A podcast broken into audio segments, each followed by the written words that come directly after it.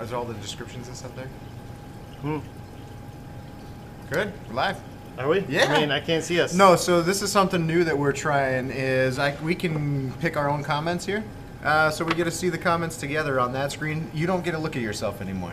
My good looks. It's probably best because then you'd just be looking at yourself the whole time. Uh, so well, that's what I do all the time. All right, well, you guys are totally throwing me off. I sit down and everything's gone. Yeah. All right. Well, uh, welcome. Hey, guys. Yeah, it's uh, you know, AskBRS TV. It's uh, Special edition Friday. Special edition Friday. Like I said uh, last week, we did not get our uh, video done for the hybrid series. Oh, They yeah. are about half done editing it, fully written, uh, edited, shot, the A roll and everything.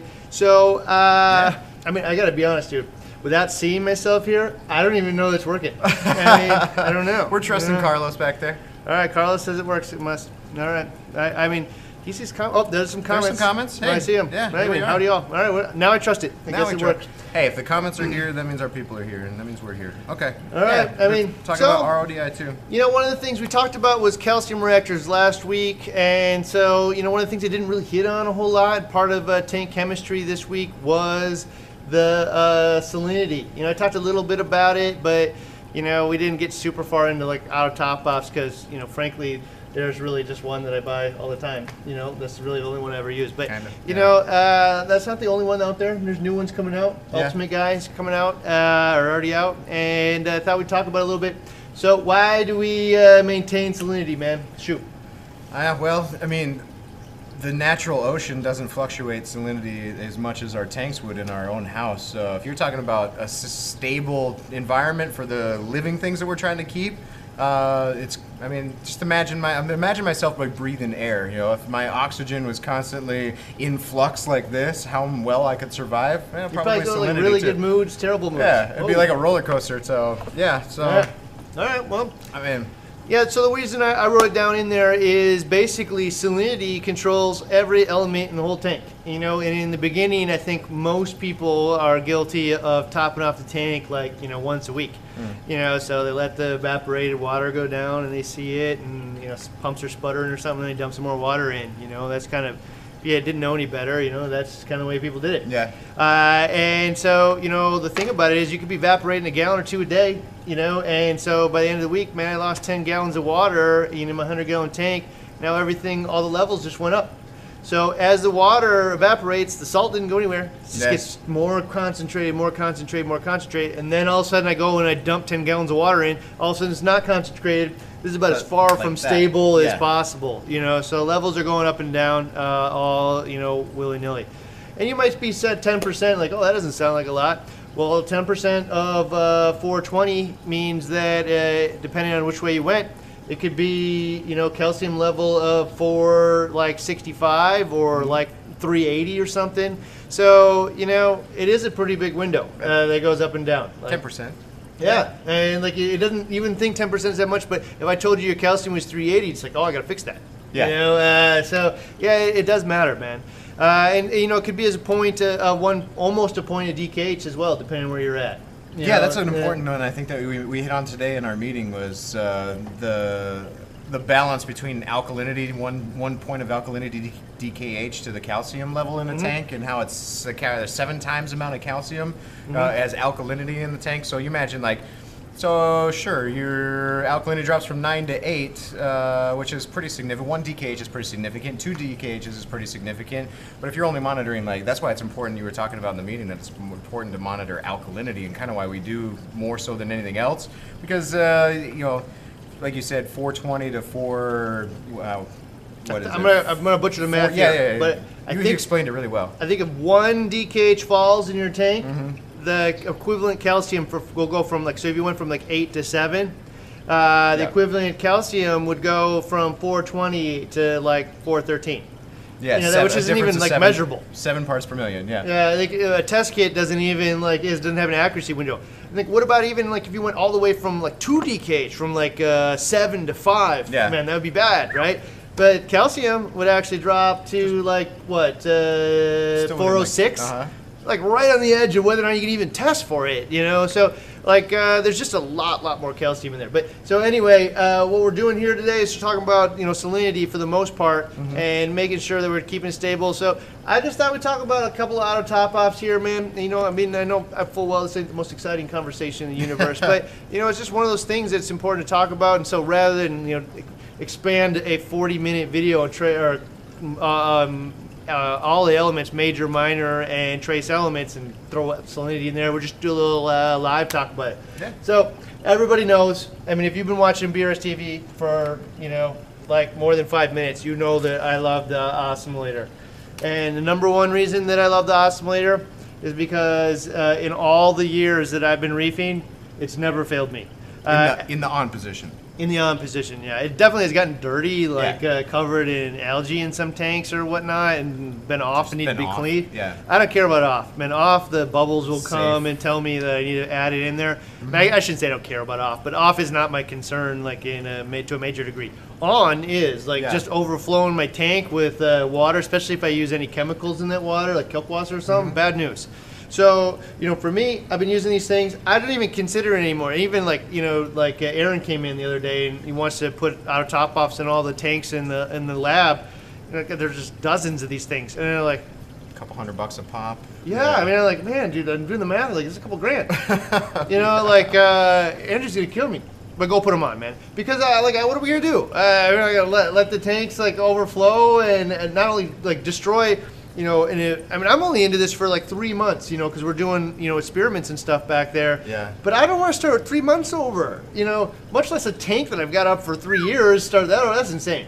So, uh, you know, for me, that's what we're doing. We do it every time. This is why. I mean, there's features in their thing. You know, you can talk about all of them have eight billion different sensors nowadays, and you know, different learning programs and all this other stuff. This thing has a few different uh, deals on it. One's got an optical eye on it. Optical eye works, uh, and it, it has no moving parts, which means it's not susceptible to salt creep or a snail holding Yeah. it in place. Yeah. Uh, really, any moving part in salt water, uh, especially at the edge of it, salt creep, major, major problem. So this thing just has a, uh, an optical eye on it. You know, lots of them have optical eyes. This one I trust the most, it, just because it works. And then a failure point is just a float switch that if for whatever reason that optical eye, I've never had the uh, float switch have to actually function before. And then even beyond that, it also has the uh, timer in it. So uh, like it's like 10 minutes, I think. Yeah, it's like a 10 minute delay timer or, or something like that. Mhm. Yep. Yeah. Also, you know, and then like Shuts little off. features and stuff, man. It comes with the pump. There's a you can turn the pump if you take the top off. You can change the speed at which the pump runs. You can also use it with a solenoid if you want to hook it directly up to your RO system I like with some part. other features. Yeah. Yeah. Go ahead. Yeah, I mean, uh, another thing. Well, so if you're like the solenoid, and kind of like what we did on the 160, and that's something move going forward in in my future tanks and stuff. I've used it. I've this is the first one I've ever owned, the only one I've ever owned. Uh, I've used it with Kalkwasser in ATOs, uh, those little utility pumps. If you can keep them up, suspended up out of the sludge at the bottom of your ATO reservoir, that can last quite a long time. But even then, uh, I had my pump at I think it was like four years of using this thing. I had to replace the pump one time, and it's like 25 bucks or something like that. So, but uh, I mean, the dual magnet. So the the one thing I'm going to switch to after seeing the 160 is the solenoid, which uh, is just plug into the the head unit for this. Is just replace that that pump, and now you can separate this little float switch from the optical sensor like we did in the 160. So it's you know space it out a little higher than whatnot and. Uh, can hook your RODI unit straight up to your tank with a couple other layers of redundancy, like a float valve, mechanical float valve or float something. valve in there. We also have a little like uh, level, kind of level lock. Oh, that flow flow, Flow lock. lock. Yeah, Yep. the flow lock It's thing. a little sponge in there that like expands if it touches water and Mm-hmm. switches a valve. A couple of different redundancy. I, we like this tank. We haven't filled up the uh, A2O reservoir in ever. Yeah. You know, like not one time because there's no A2O, oh, A2O, uh, ATO reservoir. It's just Yeah. an RO system, just replaces the water. You know, so yeah, absolutely. So enough talk about the Osmolator. Uh, you know what I'd like to do with those. If you have any questions about the Mm-hmm. Osmolator, man, or anything we're talking about, shoot them up. You know, uh, anything you know, oddball, your experience with any of this stuff, Yeah. man, shoot it up for everybody to see. I've got. Oh, you got some I've got- questions? yeah, I mean, we've got a couple here. Um, All right. uh, we might have to have Carlos figure out how to get it. I back think to I think you was just hit looking that at. red deal, man. It goes. But uh, here we go. Uh, right. Jake Jake is uh, asking. Oh, we're playing. There's we're playing this one. What's the most redundant ATO? Uh, I think it's you know I would say it's the the, uh, the redundancy that you build into it. Um, I mean, like so the Neptune ATK has uh, like three levels, three layers of redundancy uh, built into two optical eye sensors, and then the, the built-in mechanical float uh, valve that's built onto the bracket. Uh, plus, I mean, even further if you attach it to like a Neptune Apex because then you can get, you know, program, you can get alerts, you can do things, you know, based off the sensor level. So and then there's like the IQ fill with the uh, ATK. So I mean, you're all in all, if you want to count them as layers of redundancy, that's like maybe five or four or five or three or what have you. Three, four, five. The ultimate ATO came out. It's got four optical sensors built into it. They call it four levels of redundancy. Uh, but it's like I said, for me, it's as much as you build into it, like the redundancy of having a solenoid uh, or you know having a solenoid built down or down here maybe a solenoid before the whole RODI unit so you're maybe double solenoid the flow lock is a layer of redundancy the mechanical flow valve is a layer of redundancy the, the switch the optical sensor I mean, you could build a, as many as you want into these types of things more or less I'm gonna go ahead and throw a different kind of mindset into it too, man. So there's redundancy, like uh, how many features does this little box have, or the little box that's inside this guy, you know. But end of the day, dude, like it's a board in here, you know. So Yeah. you know, no more sensors you got attached to this board. The board fails, the whole thing's done. Ah, you know, true. so Yeah, like uh, it isn't redundant if it's just uh, one piece of technology. So there's like a couple of different ways to look at that.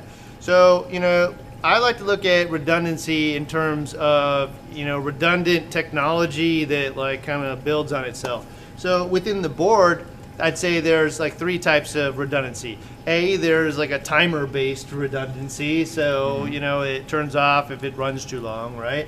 Uh, and you can just adjust the flow rate of the pump to match, you know, so it doesn't you know you know overflow into your tank. Yeah. And uh, then there is a sensor, you know, redundancy. Like uh, actually, this would probably be the primary one, but you know, with an optical eye, there's no moving parts. You know, uh, the things that would make that fail, being algae growing on it, uh, probably wouldn't make the moving part or the moving part fail, like a film of algae or, or you know, you know, foam detritus or whatever on it Yeah. would probably wouldn't make it fail. So the difference is between the timer fail, the difference between the optical uh, uh, fail, and the difference between the moving part fail. These are redundancies that build on each other. There's not just you know 15 different optical eyes is the redundancy, right? true And so, you know, beyond that though, like start to think about redundancy of like, well, okay, so all those things are actually attached to some board, you know, and if the board fails, the whole thing fails, and you, you know, so it doesn't matter how many sensors attached to a faulty board. So something like a float valve, you know, so the float valves are those things that you know most of us have like stuck in our you know water storage unit for our RO if system. you're if you're smart after you've Yeah. Wet your floor After you spill on your floor like five 100 times, you definitely bought one. But you know, uh, so you know, outside of that, if you have a uh, glass one, you know what you can do is actually glass or plastic. You can just drill a hole and put one of those floats right inside of your sump. You know, Yeah. so most people have plastic sumps, so it's super easy. Yeah. But even if you have glass, there's little glass drill bits for that kind of thing, and so you know what you can do is put a mechanical thing in there. So you know that thing is definitely in the water so it's susceptible to different things. But like now even if the computer fails i have a mechanical thing that's that's going to do that. And that goes along with that flow lock thing. And so i'll just re- remind everybody what that is again. It's a little teeny valve that sits on the wall or uh, anywhere that you would normally be dry. Has a cotton wad that's packed inside of it and if water ever comes by, it wicks into it and then pushes a valve up, and it snaps up and closes the you know line to it. the RODI So line yeah that's redundancy. So I have something that manually detects water. You know, you could also use something like an Apex, like a that has a, uh water sensor or whatever to turn the thing off. Which is an interesting thing you've never seen in any of these ATOs, really. What's that? That it comes with a, a actual leak sensor. oh yeah You know, which isn't that hard to do. You know, so maybe uh, the Ultimate Super Duper Deluxe, a double Ultimate 2019 will come with a leak sensor. uh, but you know, like uh, if you had a leak sensor, either manual or electronics, uh, and a solenoid on it, or just a you know. $15 valve that we're talking about. Uh, if you put a, a float valve, which is 15 bucks on it, that thing, man, act- actually is pretty reliable. Just a normal old float valve. One of the things about a float valve is the more it fails, the harder it pushes. You know, so like it kind of redundancies itself. They're like the deeper Oh, underwater yeah, it is, the harder it pushes. yeah that's true So, and you know, I think I'm in relation to that. I'm going to skip forward. Um, so today, in uh, we for those of you who don't know, every Friday we have a customer service meeting where I teach a learning session. We just you know pick a topic and try to dig into it as much as possible. And right at the tail end, we talked about au- auto top offs. And I asked the whole team, and okay, so you can't buy an Osmolator. Which one would you buy? Yeah. Because if I didn't say that, they would all say Osmolator. Osmolator. So uh, without that, you know, uh, do you remember some of the ones that people said? Uh, this one, this one was uh, only because I, I think mostly because it's new and we haven't uh, really used it before. So actually, this is one you tagged me in in, in STV uh, over on Facebook. Is uh, somebody asked if we if we've done a video on it, and I went and looked at the I went and looked at searched the internet and YouTube and seeing that uh, there's some videos out there that pretty much you know show what it is and what it does and, and talk about what's on the box and. Uh, so I'm looking at, uh, I'm, I'm playing with this currently in my office to kind of figure out some ins and outs uh, that haven't been talked about. But uh, you know, it's with optical sensors. There's four of them there. So there's a super low level, a low level, uh, high level, and a super high level. So um, and then also, I mean, there's a built-in. From what I've been reading, what I've been looking at, there's built-in inside of these head units. There's uh, built-in. It learns how long it takes normally to fill up from super low level to upper level or to level level. And if it runs after a while, if it starts running outside of that, it sings a little song and whistles at you. And Yeah, so rather than 10 minutes to be in default, uh, in this It one, learns. you it learns uh, like it knows it's five minutes. I don't know where the threshold is, but at seven, it per se it would turn off. Uh, yeah, so that's kind of cool to me, man. You know, you can't really see it probably in the camera here, but there are you know two little diamonds in here, uh, and the way it works actually is the water level that it hits it. The laser shoots across it and bounces back off and goes back in. If there's no water, it doesn't do that. Right. And so there's uh, two little uh, dimples here, one here and one here for low. So you can get super low and you know low. Yeah. Uh, high and super duper high. I don't know. uh, but yeah, I mean that's a cool kind of way to do it, you know. And I think the best part about Oh, this yeah. one is uh, so we, we were talking about the, the auto water change because Auto Aqua does an auto water change system that's built into with its ATO. So that way, uh, if you're doing an auto water change, it, it tells itself not to run the ATO in the middle of an uh, water water change. So that way, it lets everything balance back out. Uh, and that's uh, something that they, they kind of took here too. Is that uh, in order for, so for that uh, what I did a video on that one where you had to if you wanted to upgrade your pumps the, the pumps that are included with it uh, you buy these uh, op, these switch sensors that uh, Auto Aqua makes that you can plug into their head unit. Then you can plug in any pump of your own. They include one in here and they also include the RO solenoid valve if you want to run straight off of your RO unit uh, in here. You don't even have to use them if you don't want to but they just throw them in there so that's pretty cool that you get all that stuff. Like it's definitely. I mean, use it or not, it? use it or not, but uh, yeah. Uh, Adam, Adam is on here. Adam will post a link to this Adam, one. This tell is, us how much this thing This is. This is the ultimate. It's the ultimate one, Adam. Make well, because that's a lot of features, bucks, man. of if you can come with a, if you can come with a pump, you can come with outlets. You can do your own pump. Yeah. Come with the solenoid. Like uh, it comes with everything you ever want to do with that thing. other than a leak detection sensor. Yeah, Super Ultra Deluxe 2019. Yeah. Big sensor. no, uh, yeah, I don't know, man. It's pretty awesome. You know, one of the other things that uh, came up in today's meeting, though, is uh, I asked around, and number two most common, if you can't buy an Osmolator, what would you use? Uh, that? right after this thing? Gravity? Yeah, it was a gravity and a float valve. Yeah. Uh, I don't know, like, you know what? I can't fault that, you know, because it's 15 bucks. You know, and so basically, you know, for a lot of people, the auto top off is they're just going to put a container that's over the top of the sump uh, and put it into a float valve, and the float valve will add water as needed. Uh, you know, the two things there is a you can make the container so it isn't big enough to matter if it you know failed catastrophically. Right. Uh, and uh, two, I mean, I've been doing this a long time, man, and I have never seen one of these float valves fail. So I know it happens; it has to. Uh, Yeah. But like, I don't trust them emphatically. Like, it's just a float valve with a little rubber seal in there. So like, how long can it last? honestly i've never found out like i've never found the end where it doesn't work anymore so i'm super nervous to like say that to anybody like yeah go ahead and just use a float valve and, and don't worry it'll never fail you because it, it's never failed me Uh, but I Well, don't know, man. I don't Well, know. that's a, uh, you ma- that brings up a good point though. Is there's we have two different types of flow valves that the horizontal ones that we carry. Uh, one is fixed that doesn't, uh, and the other one has a nut on it, like a wing nut, and you can adjust whether it points this way, whether it points this way to meet whatever you know whatever you're doing. Maybe you have an angled tank uh, that's got an angled panel, and you got to turn that float switch up like this. That might be the way it goes. Um, but you know, with that, there's uh, with that wing nut. That's just a point. That's just a, a point with a possible potential failure.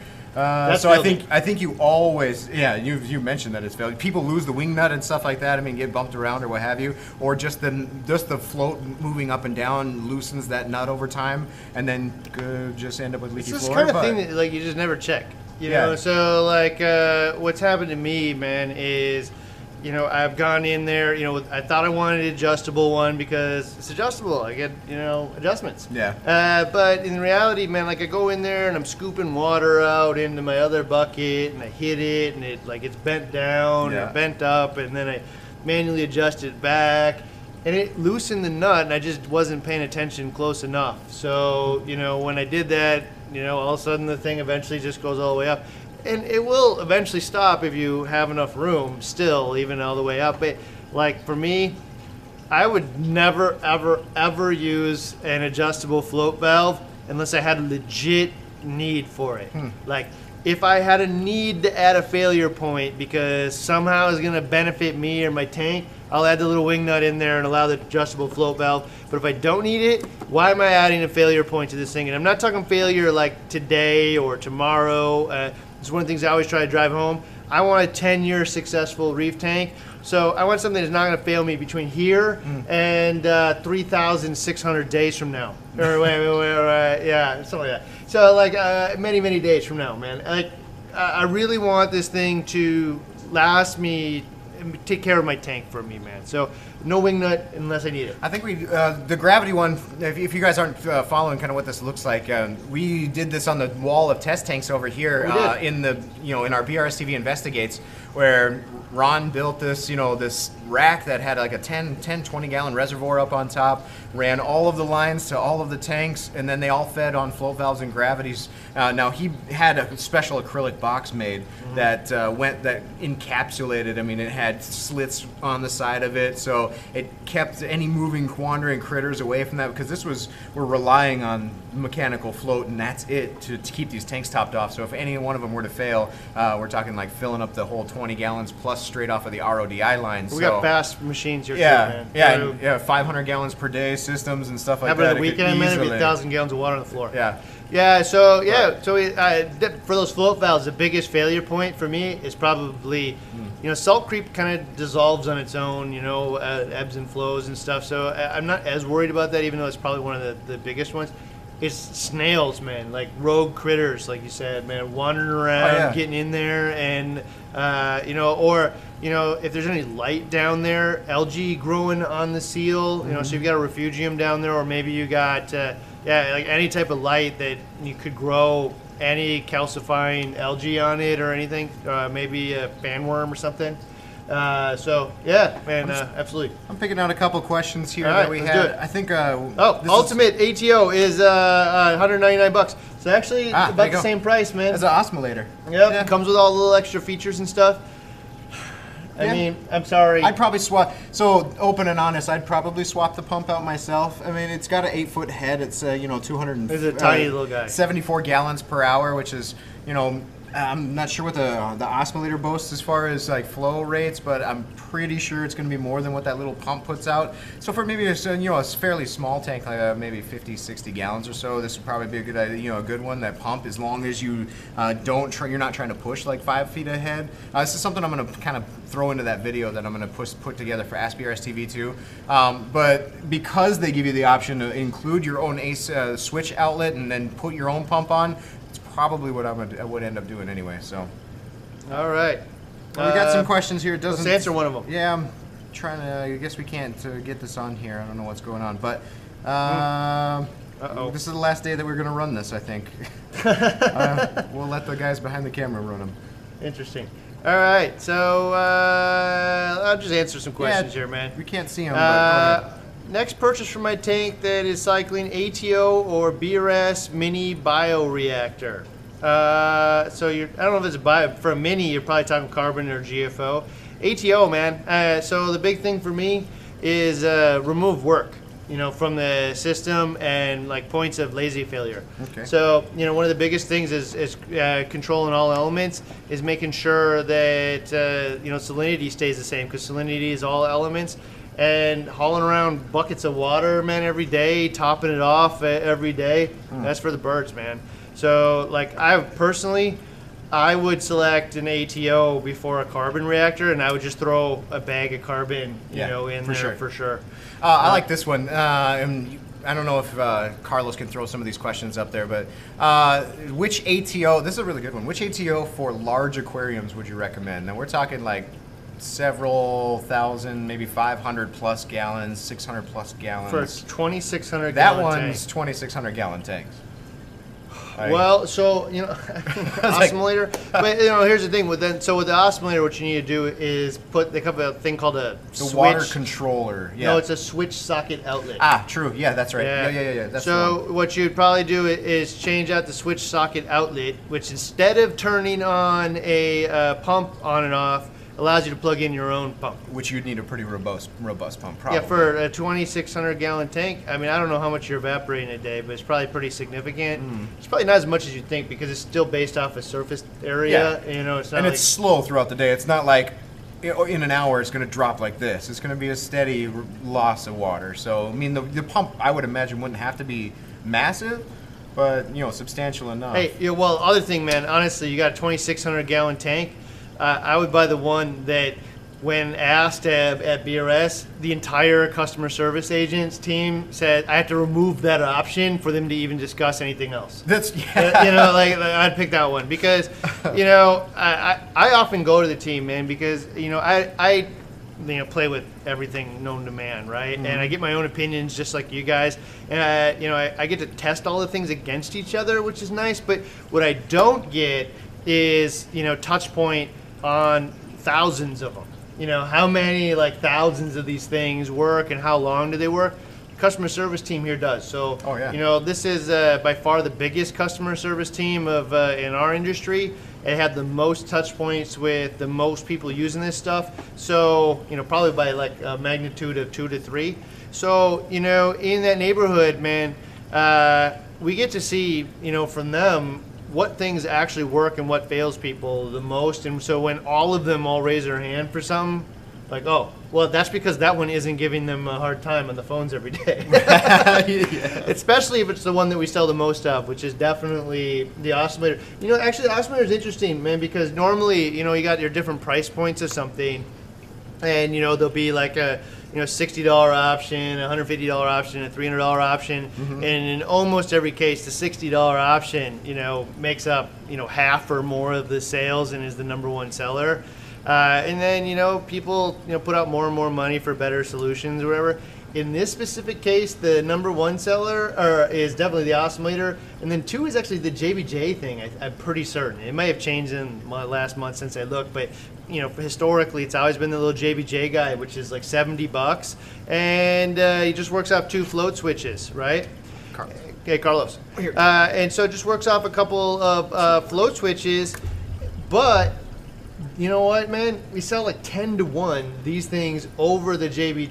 Mm-hmm. And so there just happens to be like a couple of things where like almost everybody's like, you know what? I just don't want to buy the thing that doesn't work. You know, uh, another thing that we hadn't talked about is kind of like a DIY auto top off that you can Mm. build, like the Neptune breakout box. When uh, some people were talking about building their own auto top offs, uh, and there's a couple, you know, there's a couple other things. If you want to, I mean, if you're really crafty and you trust your electrical skills against one near water and things like that, there's some out there. You can use relays and switches and you know float switches, and you can kind of build. You can really build one out like a like you know an erector set type of auto top off.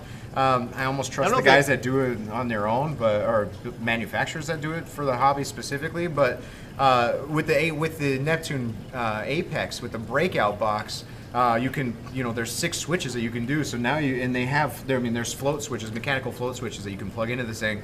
Now they have optical sensors also that you can just plug in and use anywhere you want to. So you can almost build your own combination of uh, mechanical float switches, optical float switches. Uh, you can put your own pump. You can use the, the, they have the solenoid. I mean, you can really build out your own based around your Apex. Too, Well, they so. more or less did that with the ATK. Yeah, exactly. Uh, but you know, one of the things I'll just share about the do-it-yourself uh, solutions out there is like with the Apex, you can get around this to some degree, but they turn on and off with the water level. So like, uh, and most of them have some kind of relay to you know lower the power level that's in the tank uh, and make sure you don't have full 110 going through it.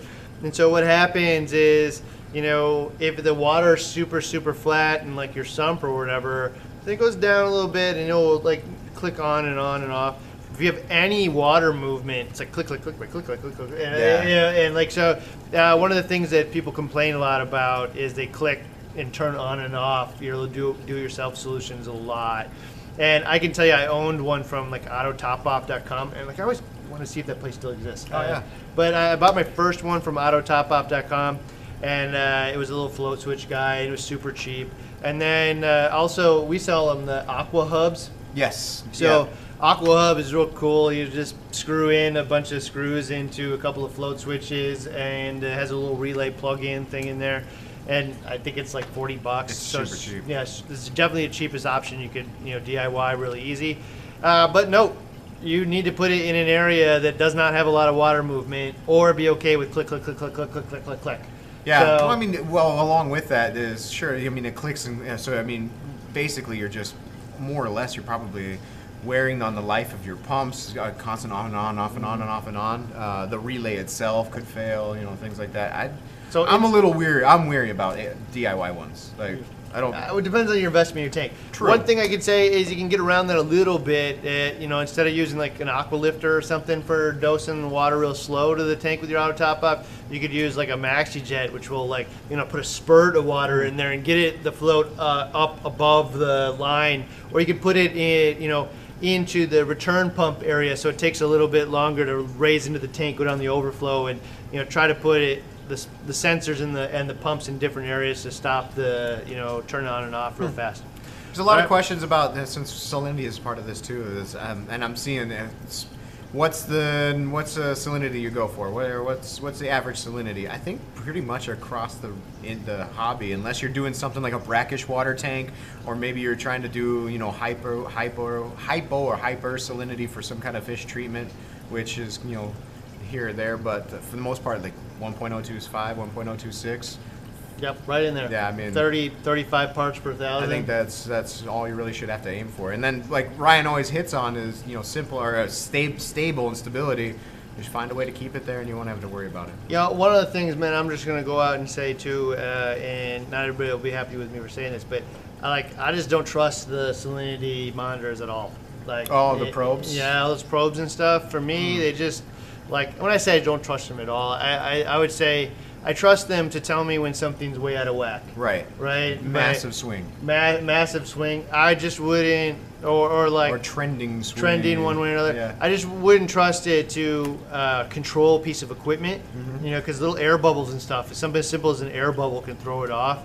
Uh, but I, you know, it'll let me know when things are you know going on wrong. Uh, but I, I would like, as far as a you know salinity monitor or whatnot, I would trust like my my refractometer or you know digital refractometer a hundred times before I touch trust the you know digital thing. I know there's some digital pens out there. Uh, Oh yeah, from- Ice Cap makes one that's pretty cool. Temperature and salinity, just like scoop it in and push the button. It's kind of Yeah, you know, so there's a like they're electrical. You know, I, I think Milwaukee just came out with one. The EC or Yeah, the I- EC versus Yeah, I don't know. I, I asked Zach, man, why we didn't stock one of those recently, and he said because he tested them and they just uh, weren't consistent enough. Oh, yeah. Uh, and I don't know which one it was yet, uh, but it, it may be the Hanna one is really awesome. I don't know.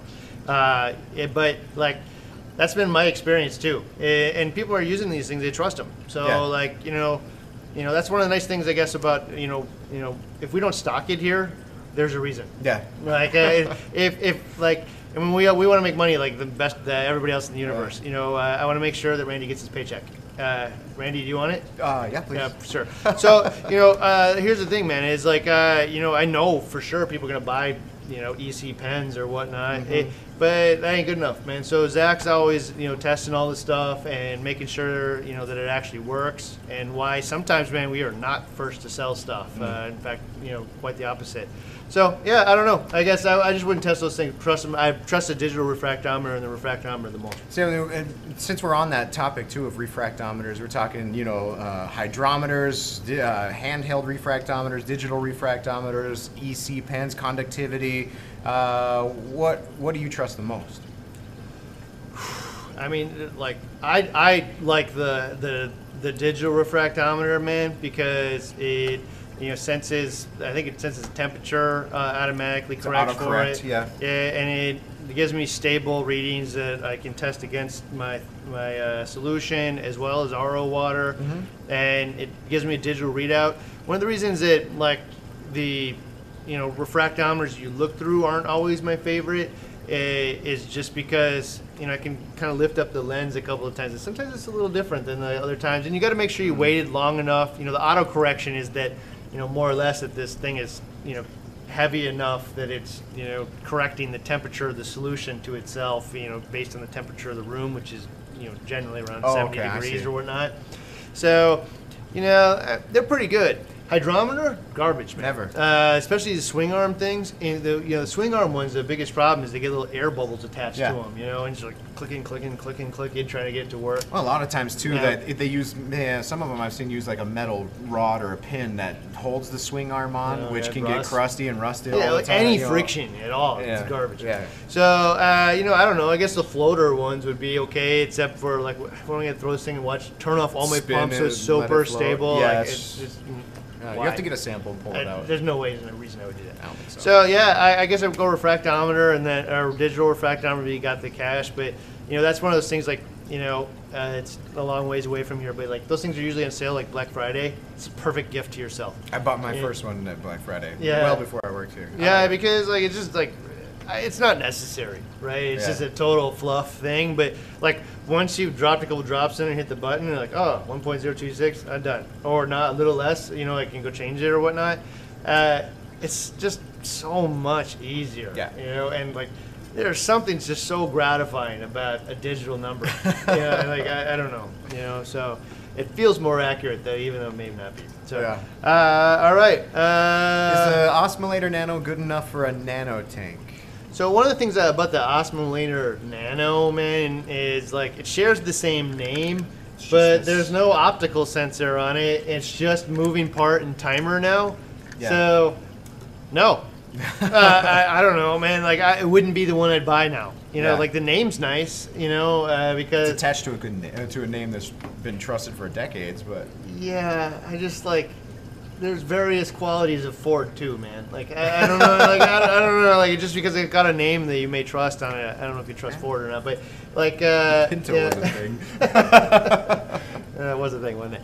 Uh, so, like, yeah, I don't know, man. Like, no, I, I don't think they're the same thing, man. And so, if I was gonna go nano, I mean, I, I might still use that, but I wouldn't expect the same results out of it. Oh, ja, um, Jason today told uh, the one that Oh. when I think of Nano, his option for if you can't use the osmolator, uh, what what ATO would you use? He actually said the Auto Aqua, the little tiny micro one, and that's the one that you magnet between the, the sides of your sump or the side of your tank, and it optical through the glass optical senses the water level, and then runs a little pump off of that. It's like one little sensor, one little this. He said that one was uh, pretty decent for him. Has been yeah, solid. there was actually three or four people. That It's an optical sensor versus a mechanical switch, so single sensor, Still timer, single sensor, sing yeah. songs to you. I think it does. It does, man. It sings like like I have a Samsung washer and dryer, man. It sings me songs every time it starts up and it's done.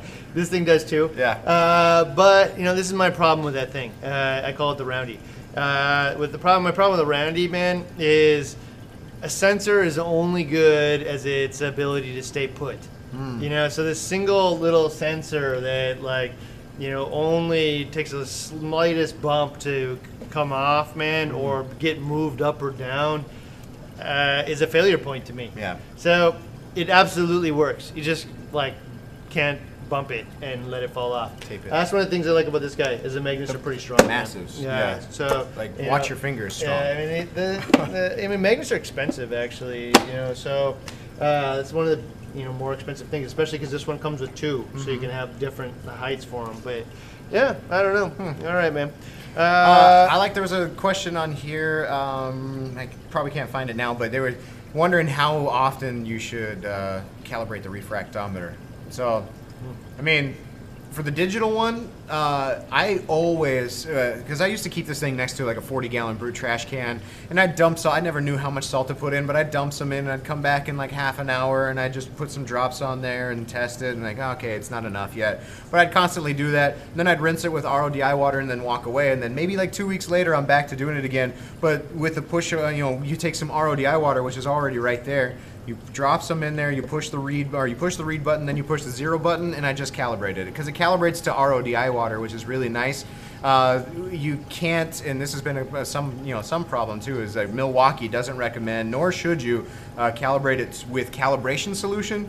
Uh, at 1.025, they say do it at uh, do it with RODI water. Um, and then there's like a, some variance in there on you know plus or minus what have you. But uh, as far as the, the so every time I would come to use it, I just go ahead and uh, and you know uh, go ahead and, and calibrate it because it's two button pushes. But for the handheld, uh, I know some people if you take care of it and you don't bump it around and you make sure that you clean it with RODI water and you clean salt creep off of the, the flap and off of the, the lens itself, you use a soft cloth that's you know clean and doesn't have debris on it. Uh, I think, and you store it properly without bumping it. I think a lot of people go like maybe a, a upwards of a month or so without ref- without calibrating it. So I, I take a different approach to calibration, uh, and I test against a known solution. If it gives me the right answer, I don't need to calibrate. So it could be a month, could be a year. Yeah. So like with the pH probes too, like we talked about, I think last week. Oh, yeah. Uh, I don't necessarily need to recalibrate my probes every uh, mythical three months or whatever. What I need to do is put them in the 7 Mm-hmm. If it reads seven, it's good. You know, especially if I take it out and put it in the ten and it reads ten. Like the recalibrating is now more likely to screw it up than it is to make it better because it's already accurate. Yeah. So the same thing with the refractometer. You know, like all kinds of different things can get in there. Like uh, just a little bit of salt water uh, could be residual sitting somewhere on there, and you know change the you know concentration of the solution. That's actually one of the things that I found. You know, when I was first started reefing, I like, why is this thing off, man? And then I go and put some more drops on there, and all of a sudden it drops again. You know, like why isn't this giving me consistent results? And the reality was, is I didn't clean it off before, and so there was a fine mist of uh, dehydrated salt on the lens and on the uh, unit. And so when I put the drops on top of the lens, it was Rehydrate. rehydrating the Ah, yeah. the uh, salt that was on the lens, and my readings were off. So when I figured out that I was being dumb, uh, and I started rinsing it off before and after taking my test and, and cleaning off the surface, all of a sudden I get stable, Stable. results out of it. Yeah. You know, so you know that's important. Cool. Uh, but yeah, I just tested against you know, and there's a good question in here about like, do you test it against uh, you know RODI water or zero, or do you test it against something like Ah, yeah. 35 parts per million solution or thousand solution? And uh, you know, both are good enough. You know, I, I would say, you know, I, I would prefer to test against a range that I'm actually in. You know, and that's why you test your pH probe. You know, you don't calibrate it to a package solution of, one of four. or 14 or Yeah, yeah. you do it in the range. So our our uh, tanks are at you know in the eight range usually, low eights. So we do it to seven and ten, you know, which is kind of in the middle there. Uh, we don't do four and seven because four is so far away, the accuracy is going to be off. So at uh, when we calibrate, you know, the refractometer, if we calibrate to zero. You know, it could be off at the higher range. You know, will it be off drastically in a way that like catastrophically messes up your tank? no No. way. But if I have an option, like I would absolutely do it the right way. Yeah. You know, so you know, uh, and especially with the refractometer, like digital one too. Like, I don't really like doing it against zero in that case. I'll definitely use the refractometer solution. Uh, I don't know. Do we call it refracto juice or. We, not? I, I don't think know. I- internally at one point in time, I think we had it labeled uh, refracto juice. We had Brightwell make us some uh, Bulk Reef Supply uh, refracto juice, but Yeah, I'm not sure if it's still called refracto know, that's juice. the best stuff, But refracto juice. I mean, it, and that said, too, you can uh, you can get those, and, and usually those bottles last people like forever. Uh, you can make your own solution too. I think Zach's made some of his own standard solution before here for us, but All right, man. Well, can maybe you can scroll these comments for us a little bit, Carlos, and we see if we can find another couple questions, man. We got about 14 more, 15 more minutes or so in here. Uh, got to use your T-shirt for cleaning. I mean, I guess. I have, you know. soft, I have good soft t-shirts. Uh, I would trust my t-shirt. Uh, I, I calibrate mine every time here. Uh-huh. Uh, all right, man. you have to go pretty far down, I think. Okay, there's one here. Uh, hi, Ryan Randy. I got a question uh, out of topic. All That's right, okay. fine. Uh, would you help me with? I have a 100 gallon uh, display tank and a 50 gallon sump. And the question just. there it is. Where is it? Right here. Uh, uh, Elkis 12, calcium 320. What's the solution? Oh, man. That's big. All right, yeah. So the only way to reduce alkalinity, I mean, adding calcium is super simple, man. You go to the buy some calcium chloride uh, or, or your favorite calcium solution. Mm-hmm. I think really the best is probably just you know some BRS calcium chloride because then you can use the calculator and put in 320, you want 420, fix it. You know, calcium changing the amount of calcium in there usually doesn't show any you know signs of distress. Uh, the alkalinity, however, of 12. Uh, you got two options, man. You can let it, if you got a decent consumption, you can just kind of let it fall. Stop dosing any alkalinity and just kind of let it fall on, on its own.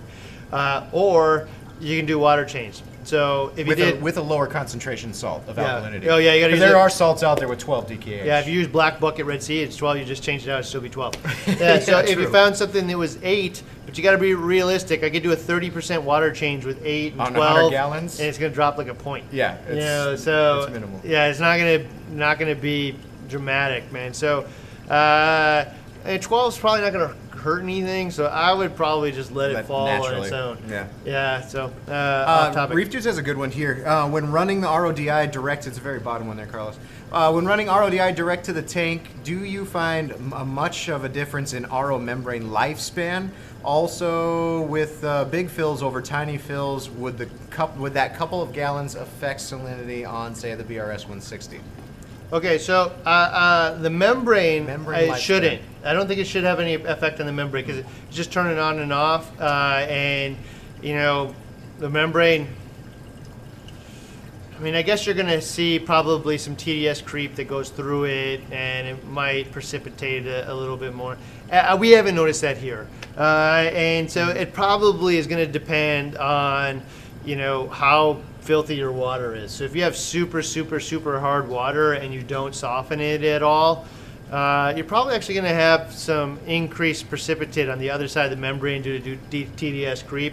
These membranes last a really long time, though. So you know, this is like you know, people really think about the membrane a lot, but honestly, when the membrane lasts, you know, it costs like 40 bucks and can last three years. Yeah. So, you know, if it lasts two years, like, I don't know, like, I will I pay the never- 20 bucks to not have to put water in my tank, uh, you know, every day. If, Yeah. if I if, if I could say right now, would you pay 20 bucks to never ever top off your tank in the next two years?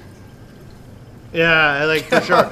So, like, uh, yeah, the big thing though is usually actually the complaint is to you it consumes DI resin. Uh, and that one's accurate. Mm-hmm. Yeah. And so, what will happen uh, uh, in a TDS creep, for those of you who don't know, uh, when you hook it up directly to your tank, you know the float is turning it on and off Mm-hmm. uh, uh, quite a bit, right? It's just spitting out little bits of water because it comes out pretty slow. Yeah. And when it turns off, then TDS creep happens. And so on the on one side of the membrane, you may have like 300 TDS, and the other you have three, right? And it just naturally wants to balance. And on a Yeah. long enough timeline, you'd end up with 150, 150, Right. right? And so, but in the next hour, it's probably going to go from three to six, Right. right? So if it does that, I am now going to cut my DI resin lifespan in half, right? And so you're going to use a lot more DI resin if the thing's turning on and off all the time. So there's a couple of ways that you can manage that. Uh, you know, you could set it up to you know only be on for certain portions of the day. So like. Uh, uh, I think a good one is just to put it on a solenoid, uh, either on like Apex or like just a solenoid and a and a timer, and I can do the math. You know, I can go measure my RO system. It should do about three gallons an hour. You know, at 75 gallons a day. But the reality is, is like you know, most people's water's super cold, uh, especially in the winter, and you might actually do three gallons an hour. So what you could actually do is say, hey, my thing evaporates, you know, or it produces actually two gallons an hour, and I evaporate a gallon a day. Well, I can go set up a timer to only turn the RO system on for and open up that solenoid for a half hour a day, right? Yeah. Or like 10 minutes longer than I need, or even double it, right? So, but at least it's going to turn on and do a vast majority of its dose. uh, it, yeah. In fact, I think I would probably do about twice as much as you think you need because, you know, You got a flow valve to stop. well, it's summer. It's going to go faster. Ah, winter. and you don't want to keep resetting this Yeah, thing. But like you know, if you do that, then you can save all your DI resin because it's going to do just one spurt and it'll just happen once a day.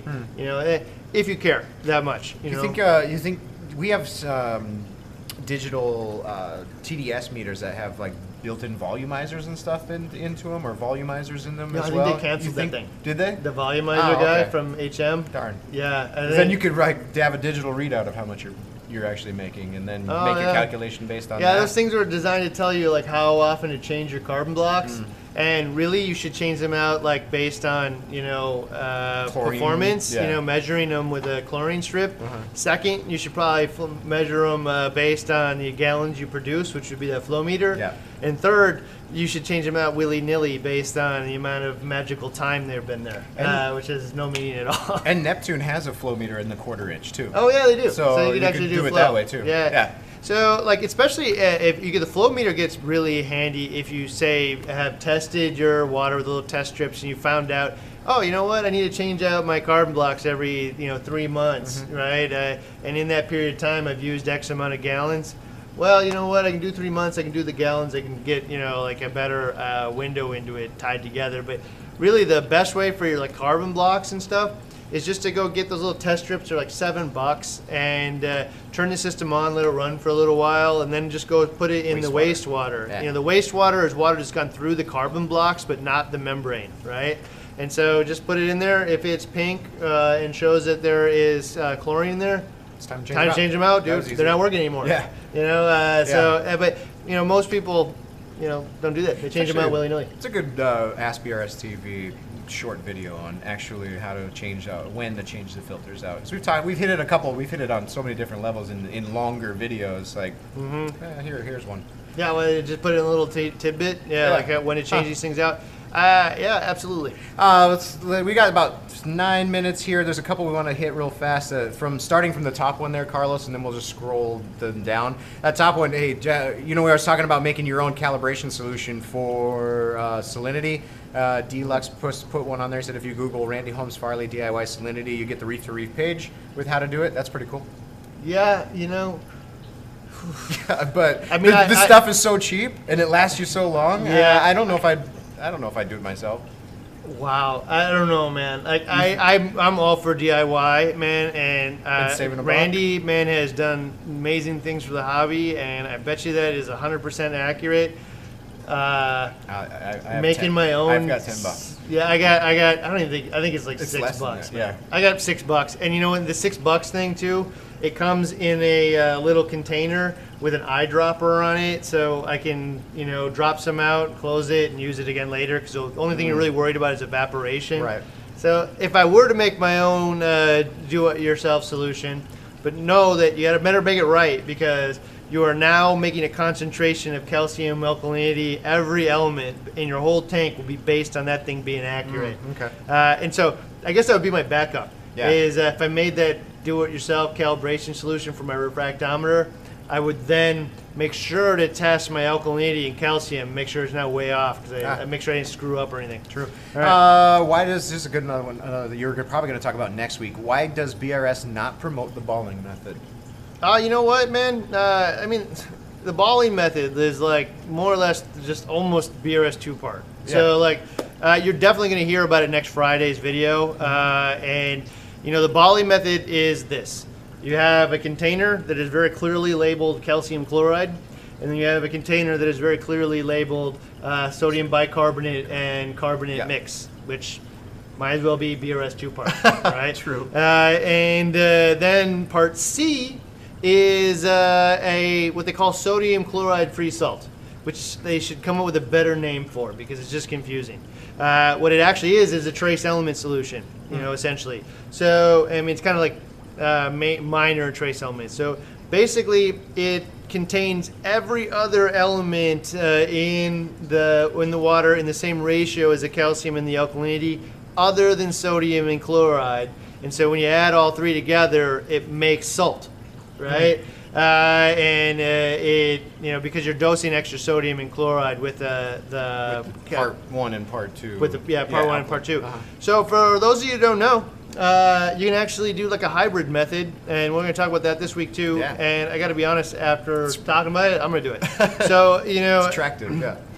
because trace elements, you know, one of those things is you can be successful without them, and I know that because I've seen too many thousands of tanks with that with it. But uh, absolutely benefit, you know. So like it will see, you know, metabolic benefits, man, to the you know coral's health, you know, the whole organism if you increase the quality of the nutritive environment, you know. And it's like, uh, you know, do I feed like dollar ninety nine kitty mix, or do I go out and like shoot, you know, actual pheasants for my cat or something? You know, like getting them the actual nutrients from eating the liver and the brain and the heart and whatever, the whole thing, some feathers. Uh, actually, is definitely better than corn grain and kitty mix from dollar ninety nine store. So you know, like, uh, will a kitty mix keep him alive? Yeah, probably for like a decade, you know. But Yeah. will he be healthy uh, and happy the whole time? I don't know. It's a cat, uh, Yeah. but probably not the same, you know. And that's the same with all of us. Hmm. So uh, yeah, man. Abs- what? Neptune Systems is here. Hello. Oh, hey, Neptune. Terrans, maybe. Oh, but uh, yeah, back on, that that uh, three part thing, man. So Oh, yeah, I would absolutely use it uh, Uh-huh. with uh, the Tropic Marin with it. It's super cheap. So all you gotta do Yeah. is to, to do do the hybrid method with BRS two part and the balling method. All you do is just make up your own BRS two part the same way you ever would, Uh-huh. and then make part three, which is yeah, Yeah. part three, which is just the C, the balling method, which Uh-huh. is seven and a half scoops uh, of the the part C Yeah. into a gallon of water, and you dose the exact amount of part C as you would A and B the same way. And now you're dosing trace elements with your BRS two part, and, And you said the box makes like up to five gallons. yeah, it makes five gallons. So it's a super, super, super Cheap, expensive three dollars. yeah. So you can now dose trace elements uh, with your BRS two part for three bucks for a gallon of solution. Yeah. Because fifteen bucks makes 5 Uh, I'm in. I mean, like that for me. I, you know, trace elements. It's just a big mystery. Blah blah blah. But you know. At some point, man, the, the cost of it is so low. I don't need to see miraculous results to justify three bucks. You know, uh, I don't. Does that and so talking about that? So now, I mean, if we're going to dose that the same amount that we do the uh, the alkalinity and calcium, and then we're talking about another we're talking about another jug, and we're talking about a third dosing pump. You definitely need a third dosing pump. and then how do we how do we approach magnesium? Just a hand dose because I don't Yeah. think you even you don't need it. You know, that's on a good dosing question, pump. actually. So, in general, I never dose magnesium with a pump. Never. So the I only ever thing. I ever do is I, I test it occasionally and fix it because the tank has important. never shown any difference to me whether or not it is uh, 1320 or 1360. Mm-hmm. You know, uh, you know the difference in 40 points that high proportionally is so little. Uh, I and it doesn't consume it at the same metabolic rate as like calcium or whatnot. Yeah. So I just like I just never concerned about it. So I don't find the need to dose it in small amounts every day. I just fix it when it gets out of whack. Mm-hmm. That said, you know one of the things we weren't sure about was if that part C actually contains magnesium or Oh, yeah. not. And you know what? If it does, uh, then I probably don't need to fix it very often. If As it often, doesn't, yeah. then I'll just fix it when I need to. I would not have a fourth dosing pump for it. So yeah, you get three dosing pumps. You know a lot of pumps out there have three dosing heads anyway, uh, and you can do your trace elements with part C, and then calcium and, and uh, with calcium chloride and the soda all ash. pharma grade, all three, right? Yeah, you know that's the one thing too, man. About like the, I haven't tested the the Tropic Marin one, but you know I, we saw the pharmaceutical difference, you know, in all of our testing, and we did the ICP MS testing. Like, like I'd say not just a difference between the pharmaceutical grade and the pet grade and the other grade, but like a, giant chasm of difference. You Yeah. know, so especially if it's only like a couple bucks difference, like I don't know why eh, why you could debate, you know, like does it really matter if there's a, you know, 3,000 parts per million silica in my Kalkwasser? I don't know. But for a buck, If- I'll just not find out. You know, uh, you know. So, uh, I end of story there. So Yeah. yeah, so it's nice that if you want to use a tropic marin actually and use the whole balling method together, I just use their stuff. Uh, they sell it in sets. It ain't actually. It's probably. I would put it on the uh, below midpoint in terms of overall cost. Definitely not as cheap as bulk, uh, you know, BRS Pharma, but it's way, way, way, way cheaper than things like the Red Sea and the Triton and stuff. Yeah, and I think it's more concentrated too because you use. Nope, not no, no, no, more. It's actually less. Same, less concentrated. Less concentrated. Oh, interesting. Okay. Yeah, that's why actually if you do the balling method, I think it's because they mixed the sodium chloride or sodium carbonate with bicarb, bicarbonate is why yeah. Mm-hmm. it can't be as potent.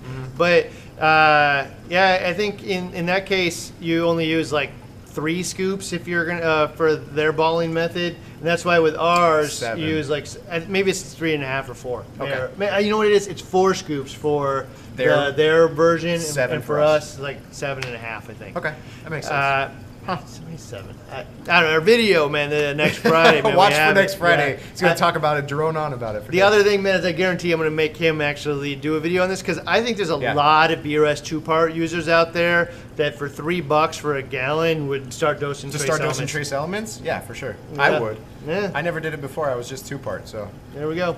All right, so uh, Cool. it- we're gonna wrap it up, man. It's four o'clock, and uh, uh, next Friday, I promise you, man, we are definitely gonna be back in line. We got the hybrid series. We got all the elements. We're gonna talk about uh, a bunch of different things. We're gonna talk about all the different two parts out there. We're Yeah. gonna talk about calcium reactors, why uh, they're actually more simple and stable than you think. We're going to talk about uh, Kalkwasser for a uh, SPS tank. We're even going to talk about the carbocalcium and oh, for, for, for those of you who don't know, that's a one part. So one jug has calcium, alkalinity, trace um, elements, minor elements, all in one jug. same one concentration dosing pump. two part. Same concentration as two part, That's but even one. better than that, it's in one jug instead of two. right? so I, I mean, it's a little different. It's not like a miracle thing, but like uh, actually a really interesting uh, new approach. And I think you're gonna see a lot of people doing it. Uh, again, some some of you may have seen Zach's tank. You've seen the ULMs that are running it. So uh, I don't know. Cool. All right, we'll uh, cut out here, man. Have a happy weekend. I guess we'll see you Monday for a different live. Another live. I don't Yeah. know what we're doing. We'll we'll find something to talk about. All right, and we're gonna man. give some stuff away too. So. Oh yeah, Monday we'll give stuff away. Maybe. So hey, have have have a happy weekend. All right, take care, guys. Peace.